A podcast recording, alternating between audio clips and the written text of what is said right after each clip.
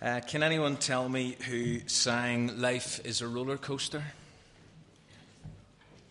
Sorry? Ronan Keating in 2000. Decent tune, lyrics were rubbish.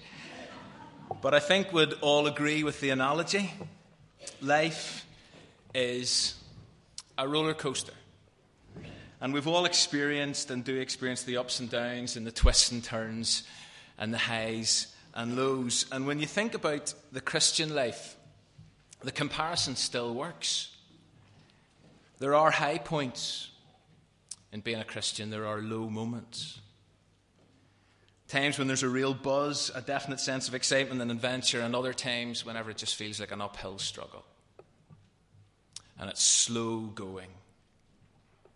And you're wondering what's round the next corner, and you know, you know that it can all change so quickly. The Christian life often feels like a spiritual roller coaster ride.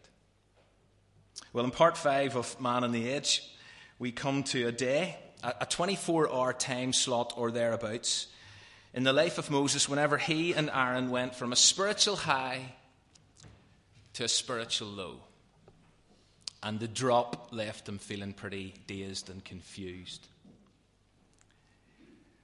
And if you have a Bible, can I invite you to turn to Exodus chapter 5? Uh, it's page 61 in the Red Pew Bibles, and if you, if you are able to see a copy of God's Word uh, as we go through this, it would, be, it would be very helpful. Exodus 5 or page 61. And last week, you'll remember, we, we looked at a very low point in Moses' life whenever God showed up to kill him. It turned out that Moses had blatantly disobeyed God. There was an area of his personal life where he was making choices to do his own thing rather than do the right thing. And God was not prepared to let it go. And so he showed up to kill Moses. Why? Because holiness matters. Wholehearted surrender total commitment to God matters, especially in the life of a leader. Well, thankfully for Moses and with the help of his wife, his hidden secret was brought out into the open. It was brought into the light, it was challenged, and it was dealt with. And as a result, we read in Exodus 4:26, "So the Lord let him alone." In other words, God decided to spare his life.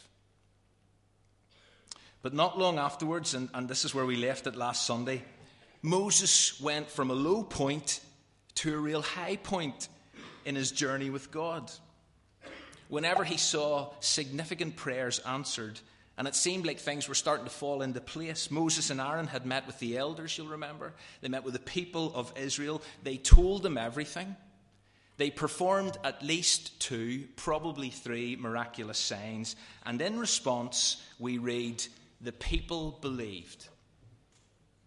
And when they heard that the Lord was concerned about them and about the seeing their misery, they bowed down in worship.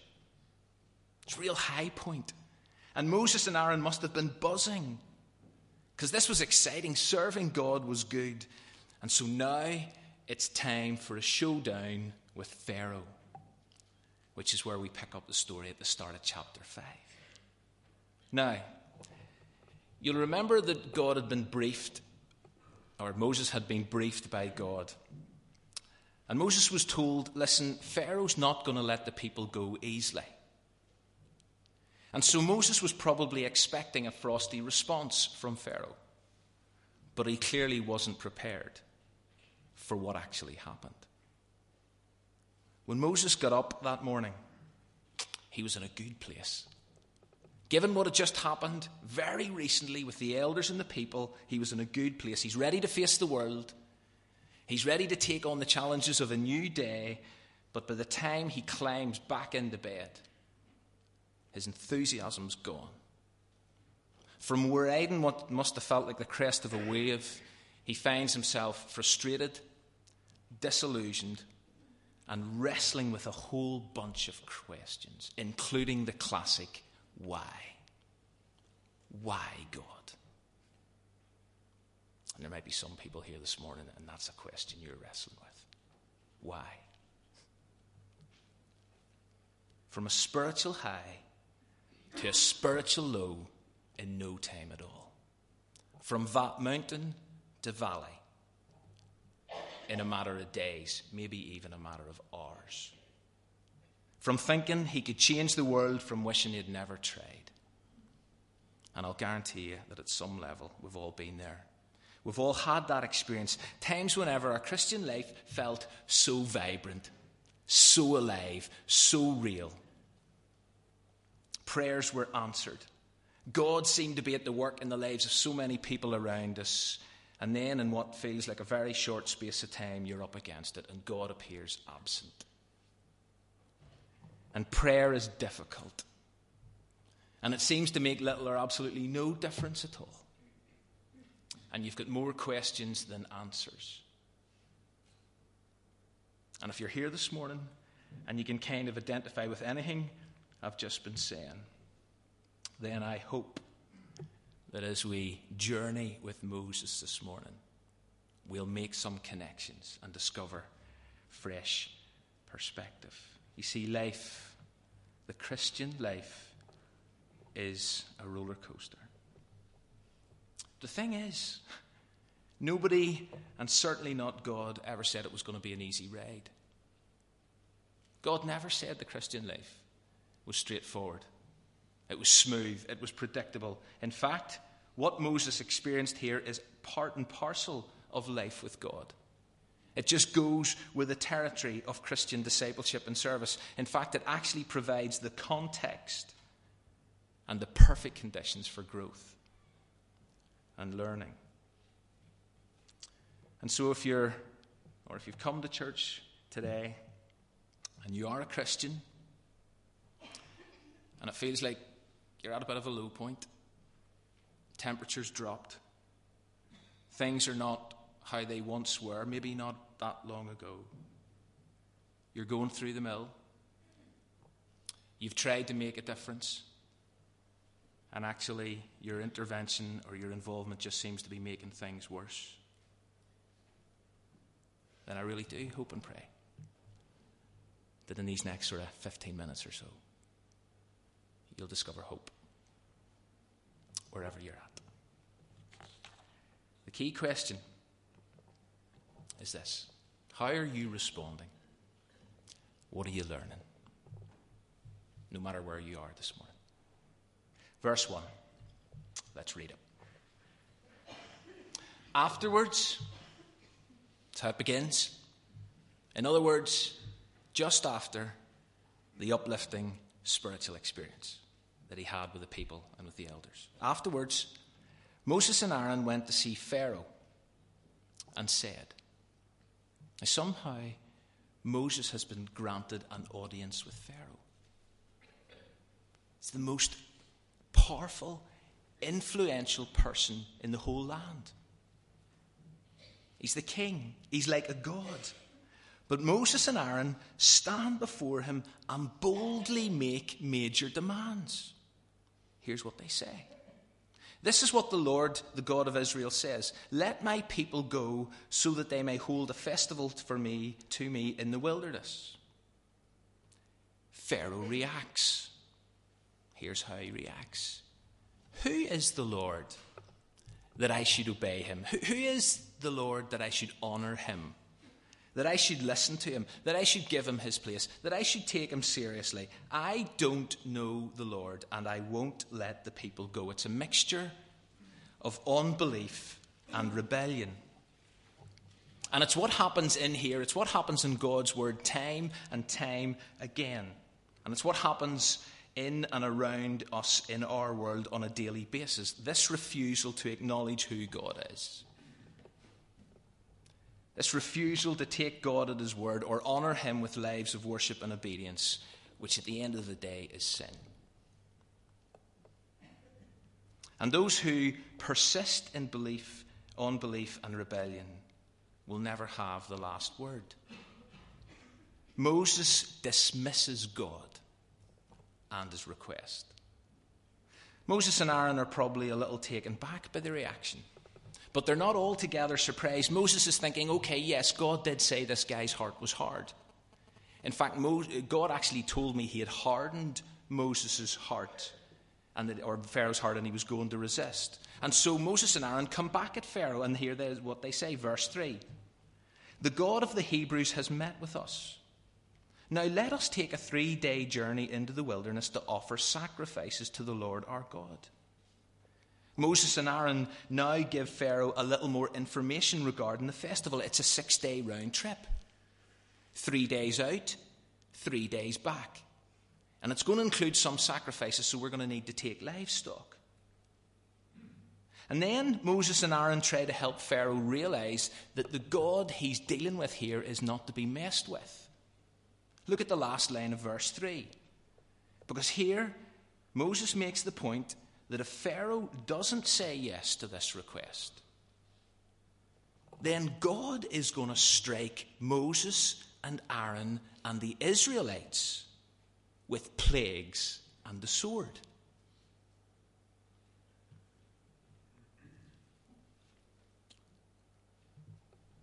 Now, given what had happened to Moses at the lodging place in chapter 4, whenever God did show up to kill him, Moses isn't joking here. Moses is stressing to Pharaoh, you need to take God seriously. You need to take his demands seriously. Or maybe, maybe Moses was hoping that Pharaoh might be more inclined to give the workforce a week off to attend the festival if he thinks they might go off on the sick for a week if he says no. Whatever Moses and Aaron hoped would happen didn't. As far as Pharaoh's concerned, these two guys are just getting in the way. And they're threatening to disrupt production. And so Pharaoh says no. Only he says more than no. And this is the bit that Moses and Aaron cannot have seen coming. This is the bit that takes the wind out of their sails. This is the bit that plunges them into despair spiritual high to spiritual low. And we all know what happens next. Look at verse 6 and how it starts. That same day. This is all happening in 24 hour time slot. That same day, Pharaoh summons the Egyptian slave drivers and the Israelite foremen, the overseers, and he turns up the heat. He increases the workload to an impossible level. He demands the same daily output in terms of bricks made. Quota doesn't alter. But instead of the raw materials for the bricks being delivered to the Israelites, he makes the people go in search of the straw for themselves. And as a result, the daily quotas aren't met. And therefore, the Egyptian slave drivers beat and badger the Israelite foremen. And they go to see Pharaoh. And they go to see Pharaoh to plead their case. And Pharaoh says to them, You're just plain lazy. And that's why you're asking for a week off to attend this festival. And therefore, nothing changes. Verse 18 You will not be given any straw. You must produce the full quota of bricks. And at this point, according to verse 19, the Israelite foremen realize they're in trouble, which is an understatement. And when they walk out of their meeting with Pharaoh, who's waiting for them? Just outside Moses and Aaron. Why? Because they're clearly anxious to get an update. They're hoping for some good news, hoping against all hope for some positive developments. But that's not going to happen. Actually, things are about to get a lot worse. Because now the Israelites, who only a short time ago, probably the previous day, believed in Moses and Aaron, thought they were their deliverers, their saviors. Now, they can't stand them. And they want God to look on them and judge them. As far as they're concerned, Moses and Aaron have wrecked everything. The Egyptians didn't like them before, but now, thanks to these two brothers, the Israelites have become, according to verse 21, we have become obnoxious to the Egyptians. We're like an offensive smell in their nostrils, is what that really means. It's all your fault, Moses and Aaron. It's all your fault.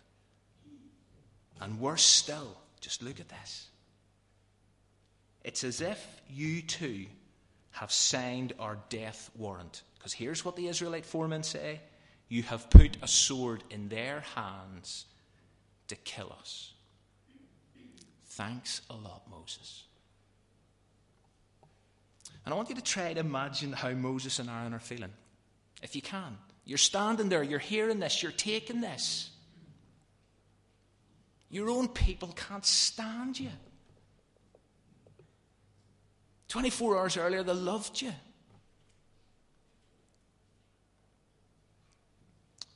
They had only done what they thought was right. They had only said what they were convinced was the right thing to say. They had been obedient to God's call and God's word.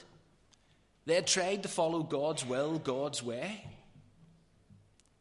And yet they found themselves dismissed, rejected, and ignored by Pharaoh, which was one thing, but despised, hated, and rejected by the very people they were trying to help. And I think it's fair to say this is a low point. This is a spiritually low point. The bottom has just fallen out of their spiritual world. They've gone from being in a great place very recently to now being in a miserable place. Don't rush on too quickly with this story. Just pause here. This is hard. This is uncomfortable. This is not how it's meant to be serving God. And therefore, no wonder Moses has questions. And I know so many people, self included at times, that seems to have more questions than answers when it comes to serving God. Why? Here is a man on the edge. And you try to live for God. Courageously at times, you try to live for God. And yet you're often misunderstood. And you're judged. And you're dismissed even by the very people you're trying to help. It still happens. And it's hard to take and it's hard to get your head round. Or you're soaring on wings like eagles one day and then you're grounded the next. And you've got questions, lots of them. But I want us to note from this incident where does Moses turn with his questions? Where does he go in the wake of personal criticism? Because he probably wanted to react to the Israelite foremen.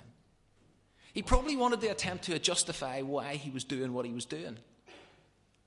He probably wanted to make excuses. But according to verse 22, and this is critical, Moses returned to the Lord and said, Why, Lord? Moses returned to the Lord and said, Why, Lord? And whenever we're facing a challenge, whenever we're struggling to understand what is going on in our Christian lives, what is going on in the world around us, that our first port of call, our primary reference point has got to be God. You got to take your questions, your doubts, and your frustrations to the Lord. Don't immediately voice off to other people. Don't turn your back on God. Why? Why take it to God? Well, one, He's big enough to hear what you've got to say. Two, He's the one who's called, equipped, and empowered you to live this life. Three, He's the main one who will deal with you where you're at and He'll teach you lessons through the experience. And so Moses asks, Why, Lord? But look at this. Look what he says. Why have you, God, brought trouble on this people? See, there's almost a sense here where Moses is apportioning blame. God, this is your fault. God, you've let this happen. And I know this is dangerous territory. whenever you get to that point. Whenever you start blaming God. And you start saying, God, you let this happen. Why? But although it's dangerous territory, I'll guarantee every single one of us has been there at some point. And then Moses moves from why, Lord, to why me. End of verse 22. Look at it. Is this why you sent me? Or in another translation, New Living Translation, which I know many of you use, why did you send me? It's as if Moses is making the point that he knew he wasn't the right person for the job and now he's just been proved right. And he goes on Ever since I went to Pharaoh to speak in your name, he has brought trouble in this people. And then hear this God, you have not rescued your people at all. I did what I thought was the right thing. Everything's gone pear shaped. The situation's got worse, not better. And into the bargain, it seems like what you said you would do, you haven't done. And now, Moses questions, and this is serious. Moses questions God's word and God's promises. And I'm not endorsing, and I'm certainly not condoning his behavior. But if I'm really honest, I find a huge amount of encouragement and comfort here. Moses, the great leader, the deliverer, the Savior of his people, the Hebrews 11 man of faith, the friend of God as he's described in Exodus 22. Moses wobbled at times. Moses questioned God. Moses queried the promises of God. He experienced the highs and lows of Christian life. But here's what I am endorsing it's this tendency, this willingness, and this practice of asking these questions, of wrestling with these issues, were in direct relationship, dialogue, and engagement with God. Moses is not in a good place, but he's talking to God. He's staying connected to God. He's expressing his concerns before God. He's putting himself in that place where he can hear God.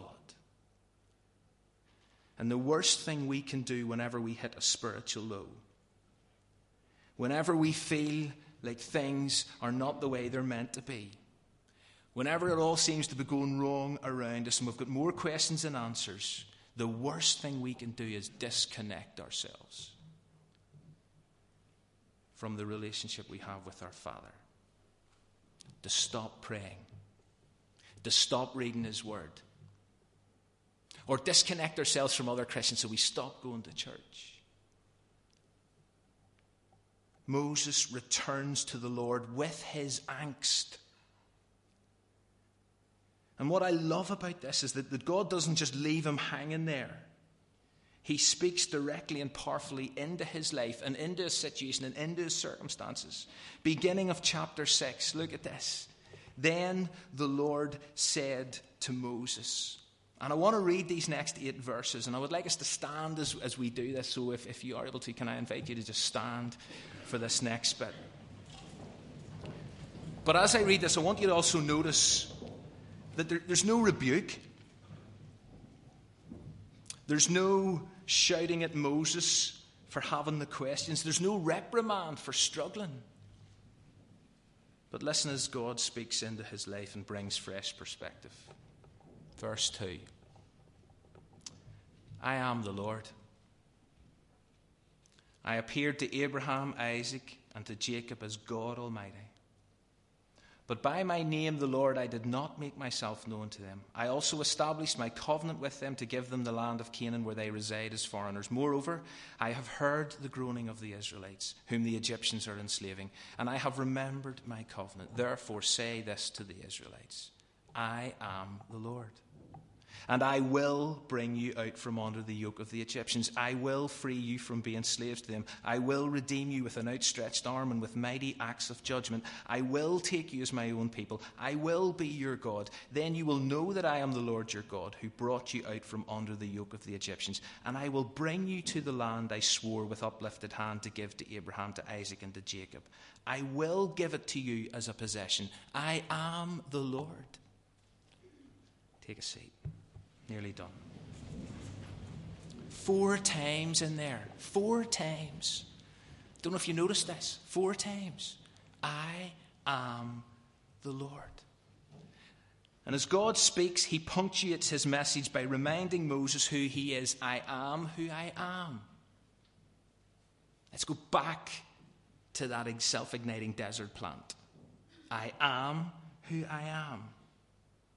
And by repeating this, and he repeats it four times here, he repeats it once again before the end of the chapter, but by repeating this, he clarifies his identity. And God is urging Moses and reminding him to remain focused on the I am rather than on his circumstances. Stay focused on me, Moses, not on what you're going through. And what was true then is still true today. Do you know, we will only ever be able to deal with the hassles, the low points, the opposition, the questions, and the difficult days. We will only ever be able to deal with those when we are focused on God. Charles Swindoll puts it like this Until your eyes are fixed on the Lord, you will not be able to endure those days that go from bad to worse. And the New Testament affirms this idea doesn't it? Because where does the New Testament encourage those of us who are disciples of Jesus Christ to fix our eyes? On Jesus, the author, perfecter of your faith. And so, wherever you're at, whatever you're going through at the moment, it's vital, it's essential that you stay focused on God. If you lose sight of the great I am, if you lose sight of God's character, His love, His grace, His mercy, His patience, His forgiveness, His majesty, His holiness, His faithfulness, if you lose sight of God, your circumstances may consume you. And God reminds Moses who He is. And then He reveals what He's going to do. Verse 2 God says this Now you will see what I will do. And then He says He's going to do seven things. Here are seven promises. You heard me emphasizing them. I'll bring the people out. I will free you from being slaves. I will redeem you with an outstretched arm. I will take you as my own people. I will be your God. I will bring you to the land. I will give it to you as a possession. I am, therefore I will. It's brilliant. I am, therefore I, I will. This is who I am, Moses. This is what I'm going to do. And this is exactly what God did. It's exactly what God did, only that's rushing far too far ahead. For now, Moses needs to know that although it doesn't look like it or seem like it, that although his current circumstances make little or no sense, God is still God. God is still in control. God is still trustworthy, still faithful. God is still at work in and through Moses. He is still accomplishing his purposes in his time and in his way. And for us, thousands of years later, nothing whatsoever has changed. God is still God. God is still active. But please hear this serving Him being in relationship with Him is going to involve inevitable testing. There are going to be challenging circumstances to confront, and either you welcome those as friends or you resent them as intruders. Sometimes things get a lot worse before they get a lot better. The question is how are you responding to the highs and lows of the spiritual life? And what are you learning about yourself? And what are you learning about God in each and every circumstance you're in? Christian life is a roller coaster. Moses is going to experience many more ups and downs, twists and turns before his journey's over, and so will you and I. But let's constantly keep returning to God. Why? In order to renew our focus. And remember this you often learn the most through the toughest times. Wish it was different. But it seems to be the way it works.